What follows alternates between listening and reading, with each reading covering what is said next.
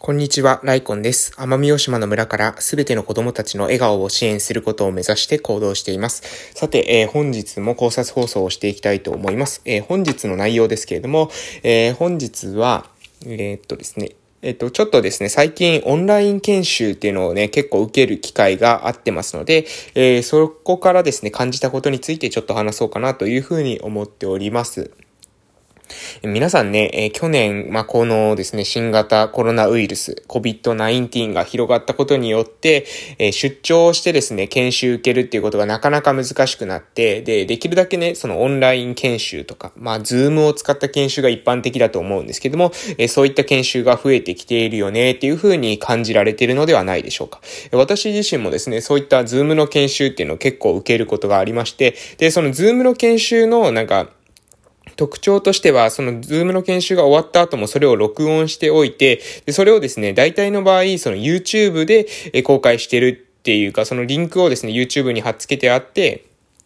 えー、オンラインで、まず Zoom でやった内容を録画してあって、後で YouTube でも見れるようにしているっていうような、え、形態をですね、取ってるところが結構あるんじゃないかなというふうな気がしております。で、えー、この方法っていうのはですね、結構ね、いろんな面で、まあ、うん、その利点があるなというふうに思ってまして、で、そのことについてですね、今日は話そうかなと思います。えー、まずですね、じゃあ何が利点があるのかって、もちろんですね、その場所と時間が移動、場所と時間の、えーえー、を、何ですかね、あの、みんなをね、一緒の場所に集、一緒の場所に一緒の時間に集めるっていうことをしなくていいっていう、これだけでもですね、かなり、えー、いいことですよね。えー、講演会とか、なんか、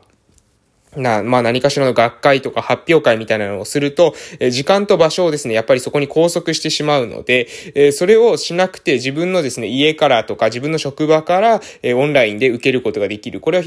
え非常にですね、いいメリットかなというふうに思っております。えーしかし、そこでだけじゃなくてですね、私がね、特に今日ね、あの、その YouTube の講義を、え特に受けたんですよね、私は。うん。なので、またそのオンライン講義というよりも、この YouTube 講義のメリットなんですけども、これ何かというと、えー、簡単に言うとですね、その一時停止ができたりとか、巻き戻して見れるっていうことですね。で、スピードもですね、2倍速とかにも自分の、えー、聞くスピードに合わせてすることができるっていうのが、これかなりいいなというふうに私は感じました。っていうのが、やっぱりね、なんていうのでしょう。私基本的に人の話聞いてるとですね、眠くなるんですね。眠くなるっていうか、まあ、直接話聞いてて、え、面白い話だったらいいんですけど、そうじゃないとね、眠くなってくるんですよ。で、なんで眠くなるのかというと、あの、まあ、情報のスピードですね。そのスピードがすごい遅いと、もう疲れてくるんですよね、逆に。なんだろうな。えマラソンとかの時に、えー、自分の、その、自分の適切なスピードで走る方が、すっごいゆっくり走るより楽なんですよね。なんかわかりますかね？自転車もそうじゃないですか。自分の快適なスピードで漕いでいる時の方が、なんかすっごいゆっくり漕ぐより簡単ですよね。で、これが結構あって、で、私はね、なんか大体の講演を聞くときとかに、まあ、講演とかって大体ゆっくり話せっていう風に、あの、言われてるじゃないですか。だから、あの、スピーカーの人も、その、ゆっくり話すんですよね。でも、このゆっくり話すっていうのが非常に眠いんですよ。なので、YouTube 配信のいいところは、YouTube 配信って2倍速にできるんですよね。それで2倍速で聞くと結構ね、情報がトントントンという風にこう流れていくので、えー、何ですかね、あの、集中が逆に持つ。その、集中、して、情報をこう、取っているスピードと、何ですかね、そのトークが進んでいくスピード、話が展開されていくスピードっていうのが結構、え、しっくりくるので、2倍速で聞けるっていうのがまず私の中で、え、非常に大きなメリット。そして、あの、わかりにくいところってありますよね。専門用語のところとか、なんか図を見てると、その図がですね、なんかいいところでこう飛んでしまったりとかっていうところがあるじゃないですか。で、そういったところにおいては、今度は逆にその一時停止が使えるわけですよ。なので、自分が、え、ここの情報をもうちょっと知りたいなって思ったところでは、え、画面を止めてですね、一時停止して見ることができて、で、また、えー、大丈夫っていうか、まあ、逆に、その、トントントンというテンポを、大事にして、進んでいきたいっていう時には2倍速にして聞ける。この、早くしたり、えー、止めたりですね、できる。ゆっくりに、まあ、時、えー、人によってはですね、ゆっくりにしたりできる。自分のペースに合わせて聞くことができて、で、かなり自分のその集中力に合わせて融通が効く、えー、主張ができるっていうのは、これね、かなり、うん、いいなと正直思いました。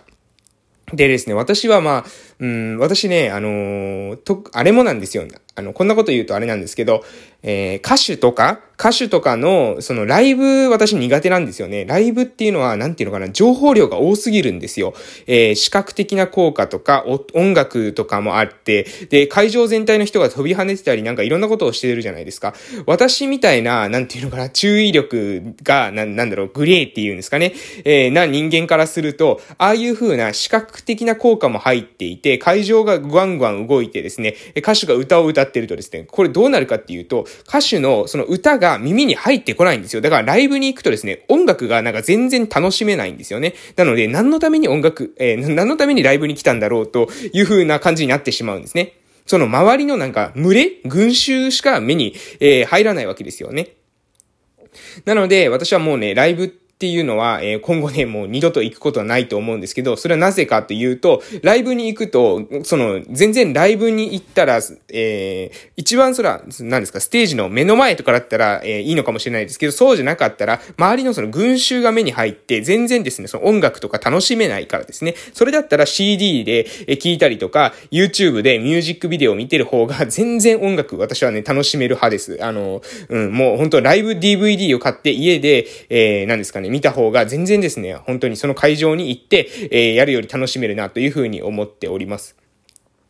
で、えー、で、そ、そこ、それと同時にですね、で、なので YouTube すごいいいですよねとか、あの、あと、んで、そのいい理由というのは自分のその集中力に合わせて聞ける、早くできたり、えー、止めたりですね、えー、できるっていうこと。で、えー、あと、その情報量がちょうどいいっていうんですかね、そのな、なんていうのかな、うん、まあ余計な情報がないですよね。逆に言ったらですね、その画面から目を離していても、そのある程度こう終えてたりするわけですよね。耳だけそっちに注意を持っていったら、結構、え聞くことができたりするわけですよ。でも、実実際の場面だったらそうはいかないですよね。やっぱりそのトークしてる人たちの、うん、話の中からこう目をそらしたりですね、したらなんかちょっと失礼だな、かなっていうふうに思う時もあると思うので、えー、そ、それよりね、私みたいな、なんていうかな、その注意力が怪しい人間からすると、注意力っていうかな、なんだろう、その、うん、なんていうか、注意力にな、なんていう、なんていうのかな、デコボコがあるというか、トゲがあるというか、えー、そういったタイプの人は、自分のね、その集中力に合わせてトークスピードが調整できたりする、機能は非常にいいし、えー、そういうライブとかでね、まあ、視覚効果とか聴覚効果とかで混乱する人にとっても、えー、結構ね、こ、その YouTube とかで聞いた方が聞きやすいんじゃないかなというふうに思いました。まあそんなことを言うと、じゃあ YouTube で、まあすべてのね、講演とか、えー、そういったのは YouTube でいいのかなというふうに思われる方がいるかもしれませんけれども、さっき私がですね、あの、ライブで行ったところのポイントである、その、何ですかね、ライブに行くとその視覚情報とか聴覚情報とかが多すぎて、えー、なかなかね、えー、っと、うん、な、なんか音楽が楽しめないんだよっていう私の主張先ほどしたんですけれども、え、こ、これがですね、まあ、うん、ある意味私にとってはで、なのでライブっていうのは、よりもその家で、えー、なんですか、その DVD とか YouTube でミュージックビデオを見てる方が、え音楽入ってくるっていうことを話したんですけれども、えこれがですね、まあ、うん、ある意味その、ライブと YouTube の、ま違いなのかなというふうに思います。で、どういうことかというと、えライブのメリット、ライブのメリットっていうのはじゃあ何かっていうと、ライブのメリットっていうのは情報量の多さなんですよ。そしてそのライブ感ですね。で、えー、これは、な、な私みたいな人間だったらわかるんですけど、ライブと、えー、ミュージックビデオとか、ライブとライブの DVD っていうのは明らかに情報量が全然違うんですね。その視覚的な効果、振動とか匂いとかですね。えー、そういったものも全部含めて、その空間っていうものができてるところのそのライブ会場っていうのは、えー、まあ、ある意味その情報がですね、そ、その、歌自体に向かないぐらい、もう、その、空間っていうものがデザインされてるんですよね。なので、情報量っていうのは圧倒的にライブの方が多いんですよ。そのミュージックビデオ見たりとか、えーうん、何ですか？あの、DVD 見たりとかっていうのと、ライブに行くっていうのは全然もう体験として違うということです。なので、このライブ体験っていうのが、うまくデザインできる人っていうのは、今後もそのオフラインになった時にも、えー何ですかね、ライブっていう方法で、えー、何ですか、その、ライブっていう方法の意味があると思うんですけど、そうじゃなくて、ライブよりも、その、YouTube の方がメリットが大きい人、例えば、話すスピードが、は、調整できるとかですね、YouTube だったら自分で調整できるとか、えー、そういったことの方が、えー、め、えー、何ですかライブよりも、ライブでの情報量の多さとか空間設計よりもメリットが大きいという人は、まあ YouTube 配信にとって変わられるでしょうね。えライブっていうのは別に必要ないんじゃないかなというふうに、えみんなから思われると思います。